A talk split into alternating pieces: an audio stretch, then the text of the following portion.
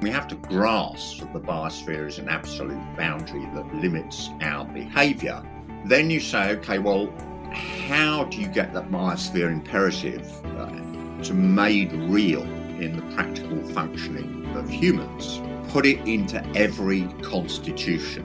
Having got that in, then that's when change starts to happen, when action starts to happen.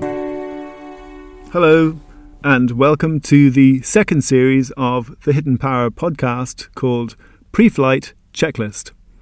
It's a useful analogy which we are using to think about getting the best out of our little lives on Spaceship Earth, using something that profoundly impacts our lives but none of us ever really see a constitution. In this series, we explore one by one each of the 26 principles that would govern a pleasant life through and at the far side of the current climate emergency. I'm Philip Tottenham, and my co presenter is the author of these principles, Ed Straw. Principle number 24 Company duty to inform. For each product or service, consumers shall be informed of the biosphere and human impact of its sourcing, manufacture, distribution, and post use treatment. Okay. So it sort of rests on the assumption, which I think is a, a, fair enough assumption, that most people want to do the right thing if they can. And also, as we mentioned last week, this is really tapping into consumer power. This is about mobilizing yeah. consumer power. Yeah. And if people don't do the right thing, it's because they haven't got the right kind of information, the appropriate information in the appropriate place. One thing that's been on my mind since preparing for this episode is something that you mentioned in the Dominic Cummings episode that it's the job of the system to shove the big picture right in people's faces. And so the, this appropriate moment is when you're buying the product, for example, or when you're signing up to the service, that you will have the, the appropriate information right there as to what the biosphere impact is and the human impact just as we've seen with fair trade or indeed with ingredients. Labeling, you know, what is it? Well, it's information and it's providing people with a better informed basis for making choices. Of course, people may still ignore the information that says, is this a good thing to buy, given how it's made and where it's come from? But you're bringing everything out into the open and you're making explicit just what we collectively are doing. Here I've got an iPhone, a cup of coffee, a book, some medicines. Well, what is the impact of each of these items on the planet and on the people that have produced them? We're getting into this hmm. thing that you mentioned last week, which I think is such a neat encapsulation of what we're up against, or one element of what we're up against, is that it's out of sight and therefore out of mind. And it's almost impossible to bring these things, the magnitude of all these things to mind in the moment of buying or using the product. Mm. What I don't want this to come across is some sort of guilt trip. I want this to come across as something that allows us to make informed choices and free choices. Yeah, that, that it increases yeah. freedom rather than deluding us. The whole nature of advertising, of course, is to focus one on the beautiful outcome that we'll get from buying a product and, and distract the, us from the uh, it, deleterious it, effects. Exactly. And there's the latest electric car, for example. And you don't only get an electric car with some environmental benefits, but you get a whole lifestyle enhancement that's wrapped around it, which mm. comes from the neo Freudian findings in advertising and marketing for the whole of the last century. If you buy this, you'll be a better person. If you buy this, you'll have a better life. If you buy this, you'll get more power. At the end of the day, it's a car. It mm. goes from A to B. And if we're able to cut into this notion, where's it come from? How is it made? So, this is an interesting point because I read a sentence and I wish I could remember where I came across it that many of the technologies that we are relying on to make life more sustainable, in fact, rely on relatively new materials that are not easy to come by and often involve disasters in terms of mining and so on. And again, yeah. coming back to the context and how this is all about out of sight, out of mind. I was thinking, well, what are the headline problems that we have? There's such vastness and accelerating vastness in extraction, and pollution, and so on. How do we frame it? And in a sense, again, we're into this monetary system, grinding out profit through everything from these vast networks of undersea cables, uh, undersea mine. There's a lot going on undersea at the moment which right. is fairly discouraging, which is very right. much out of sight. We've got these massive data centers. I think you had quite a nice little nugget of information about how much each search costs environmentally. Because yeah. you sort of think, oh, it's just a click. What's, you know, how does it possibly cost anything? But actually, of course, there are all these servers waiting. 20 searches are approximately equivalent to turning on a modern six watt light bulb for an hour. One of the problems is that you type the website into whether it's Google or a, Ecosia mm. or hmm. anything else search engine. And then it comes back with, with a whole series of answers. So you've added an extra click. Yeah, yeah, and yeah. there's no need for these search engines to do that. I think that we're looking at how this is multiplied out across the four yeah. billion or so people using the internet. And yet that probably pales in comparison to, for example, just the sheer vastness of oil extraction, which I heard about on, I think it was the Economist uh, hmm. Environment mm. podcast this morning. Well, this guy was talking about how he was flying over Saudi Arabia looking at one particular oil th- field, which was the size of France and which just exists, you know, barely below the sand. You stick a hmm. straw mm. into it and out comes the oil. Mm. And if you look at the size of Saudi Arabia in comparison to the size of Europe, they're roughly, or at least Western Europe, they're roughly equivalent. Hmm. And so there are many France sized oil fields dotted yeah. around there, and that's just Saudi Arabia.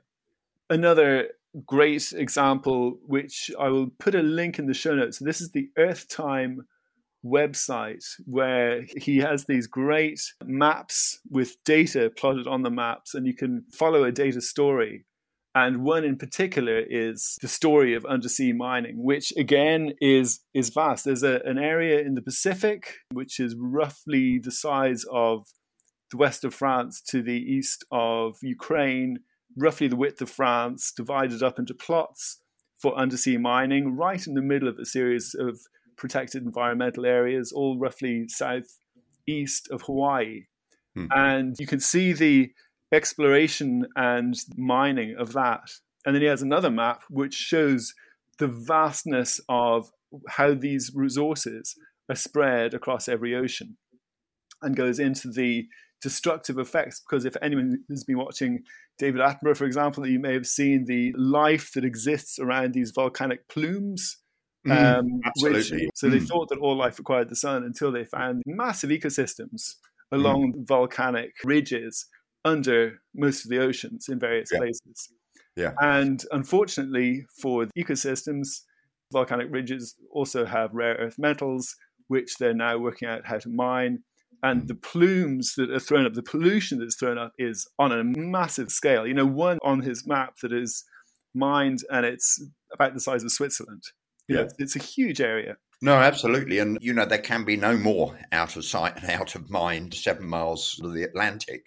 This principle is, I mean, it's very simple in a way. It's just about bringing to everyone's attention. And, and then, of course, that attention goes throughout the supply chain because no longer can a company ignore what it's doing. And mm. and on the one hand, I think we've both been keen to say, well, look, you know, companies behave like this, and the people who are managing those companies behave like this because of the global monetary system, and that's what they're required to do. But also, there's some pretty awful practice, avoidance of regulation, governmental, intergovernmental, regional level doing anything they can get away with. Well, mm. come on. This really is not acceptable. And so, under this universal duty to inform, it opens up the way in which that has come to pass. Of course, then you're looking at a company, and you know there's an argument going on about whether you're going to do something gross deep in Africa or indeed deep in the Atlantic, and the balance of argument is swinging precisely mm. because the information is there, it's out in the open. All the vastness of extraction in general, I mean, before we get into things like palm oil, ultimately rests on the consumer, even though there are these sort of massive direct industrial mm. clients who would seem to remove the onus of responsibility from the hmm. consumer. Mm. If this principle was applied, then it would give choice to the consumer and hopefully a tipping point of consumers yes. Would be able to affect the change. Yeah, and we've said before the world can't run on lies, which really it can't do. The world can't run on company lies either. And, and this is, you know. Well, and th- this is what we're up against. I was just, I had a sort of a, a slight aside, but one of the things people aspire to is to go and work for a decent company and yeah. et cetera, et cetera. But there is a sort of a mafioso element to this. And I do sort of wonder, given the sheer power of preferential lobbying, hmm. how much governments will be able to do. But then, if consumers are adequately informed, there's probably more that consumers can do than governments. Yeah, and, and don't forget, you know, we've got 26 principles altogether. So, and those 26 principles, when applied, will do away, in effect, with preferential lobbying. Uh, it doesn't mean that companies won't be able to express their point of view, but it'll be a point of view in balance with everyone else's point of view. But as you say, consumers, we do have so much power. Well, it's um, funny because one, I was trying to break down how does that power actually work because it sounds very nice. Consumers have power, hmm. but one thing you mention in in the relevant section in the book, labeling allows for cybernetic effects you know, we've talked about cybernetics and how it's like the adjusting of a course or the feedback within a central heating system.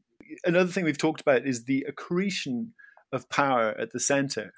And I think accretion is such a great word because it's it's very much a sort of natural fundamental process that is something like the sort of landing of dust on the ocean floor and that turning into rock and, and great pressure. And if we look at human systems, you have people bringing their attention to the center and giving power to the center by giving them attention. Mm. And again, we get back to that great Einstein quote compound interest is the most powerful force in the universe. But what he's really saying is the feedback loop is yeah. the most powerful force in the universe. Yeah. And this cybernetic yeah. element of consumer power through labeling is mm. exactly the kind of force that would allow power to accrete with the consumer on this sort of piecemeal, on this granular level, this mm. could have these massive feedback effects that yeah. could make a big difference. And people might say, well, you know, how much difference is it going to make? And if we look at fair trade bananas or coffee, well, how much of that is sold? There are two points here. One is that actually it has made a difference, but it's more that it puts it on the table that actually there are ethical human ways of producing coffee and there are essentially inhuman ways of mm. producing coffee. And the pressure starts to mount within the body politic, if you like, and people discussing issues which in the past we're not terribly bothered about organic and fair trade and all of that and there it is it's, it's actually it's rather like the change that's come about with veganism actually mm. in the hmm. last i mean what three four years yes it's gone yeah. from it's only weirdos that do that and they're all rather prissy and sort of on their high horse and so on so well actually this is an option now mm. this is and, and you don't have to frame it in terms of veganism you can frame it in terms of plant-based food. Yeah, so, it's interesting. I think the tipping point there, which maybe there's a, a version of this that we can think about, is the health question. That on the one hand, it's obviously good for the planet. Well, maybe it's not obviously good for the planet. Maybe some people don't see that clearly at all. But the fact that you have eh, such a strong sort of movement towards health that athletes are now employing a vegan diet has led to its popularity. And hmm. again, mm. this slightly reminds me of this sort of self harm aspect of environmental damage that once you can see clearly that the biosphere is you. These are your lungs, this is your, your system, yeah. then can be unconscious of these things and act one way. But mm. once you have consciousness, once you can really see it clearly, then you are no longer able to act in the way that you're harming yourself. Obviously, there's a therapeutic process for societies to go through to, to reach that. But I, through this principle, through simple information, that is possible. Yeah, absolutely. We shouldn't underestimate that these shifts take time. I mean, just think about diet and food and all the rest of it. There's nothing more personal. And therefore, you know, if you are changing your diet, it's not something that, you know, necessarily you go, right, you know, overnight, I'm going to do this, I'm going to do that. It may well take however many years it takes, mm. but you're moving in the right direction and moving very substantially. So there you are, you're about to buy an air ticket, and the air ticket tells you how much greenhouse gas you're going to be pumping into the atmosphere as a result of this particular trip. And, you know, no amount of wriggle room in terms of, oh, well, I've offset this or I've offset that. You on this trip are going to be pushing out this amount of greenhouse gas. Mm. You look at that and weigh up, on the one hand, um, a trip to wherever it is in Europe or the other side of the world, and the cost to the planet. If there's a finite amount of carbon or damage, environmental damage that we can mm. do in terms of carbon, then that can be divided up so that each person has their quota, as it were. And yes. then you could potentially trade that quota so that yeah. that would allow people who have very little use, particularly lower income people who have mm. very little use for their carbon quota, to to pass it on to the Bill Gateses who would have more use for it.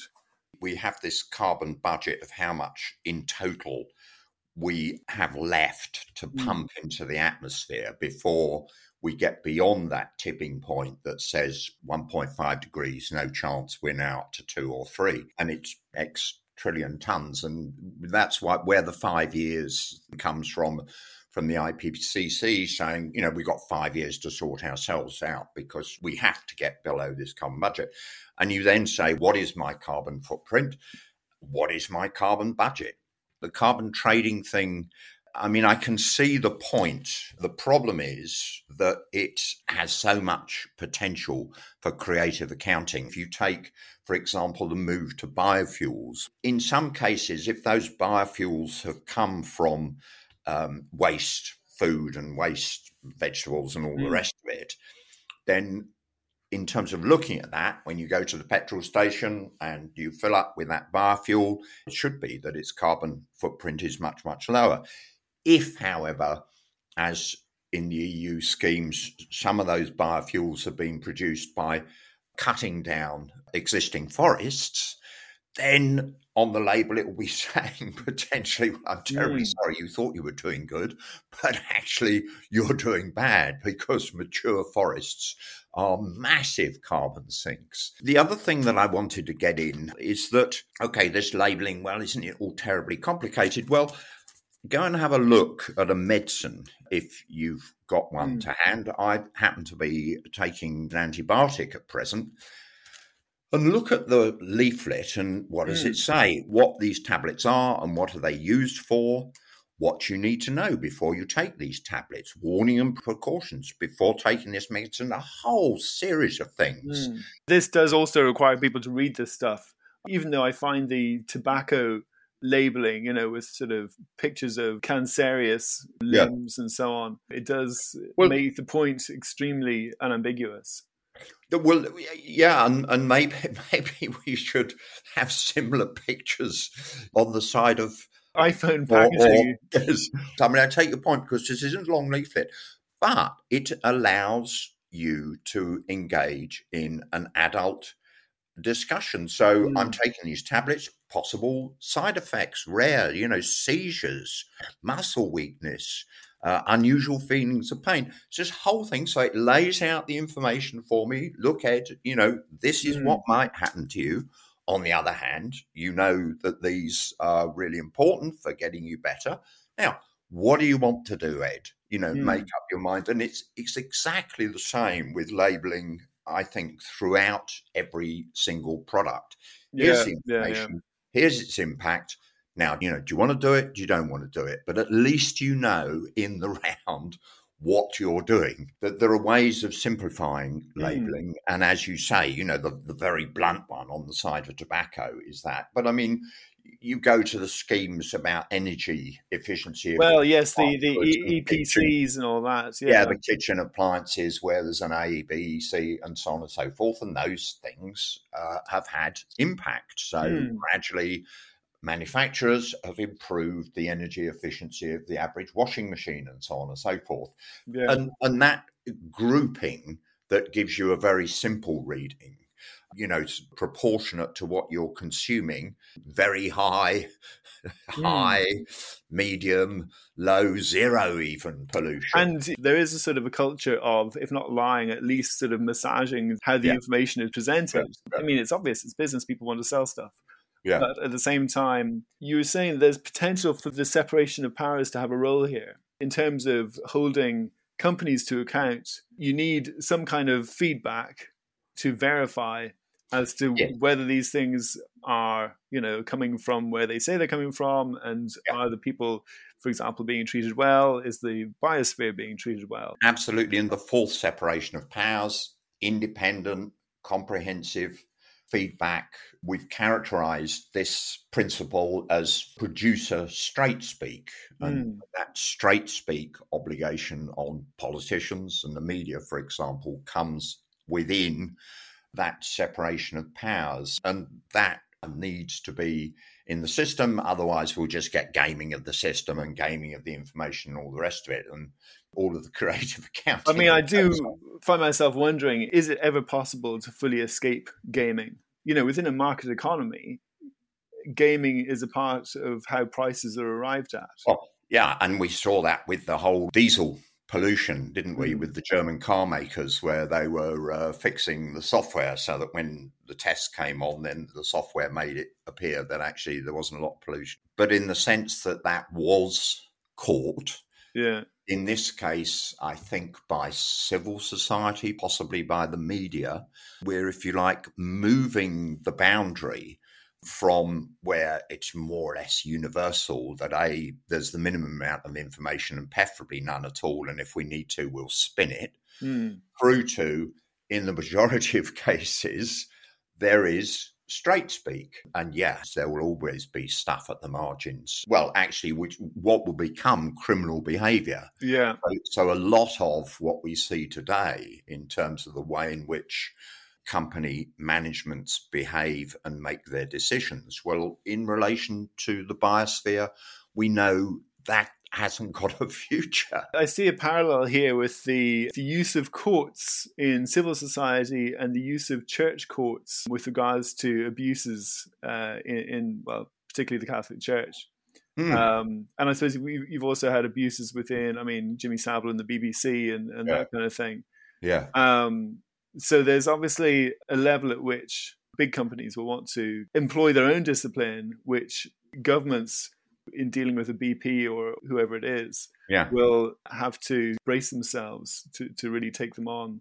And again, don't forget the other 25 principles, mm. um, and, and, and which will also be having a big impact on the way governments work, the way people within those governments behave, and, and of course, the people that actually get in to do the governing and their values and ethos you know, moving. Well, it's funny you mention that, Ed, because it brings us very nicely to our next principle, number 25, which, in terms of whether this principle represents a constraint or a guilt trip, hmm. I think your idea, which is a good idea, is that the liberalizing of governance on a local level will allow for people to see straight and tools and techniques of systems thinking will be more effectively employed. Yes.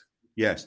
Um, just before we come on to that principle, I don't know why I'm screwing this up, Philip. Could I just add one point to this week's one?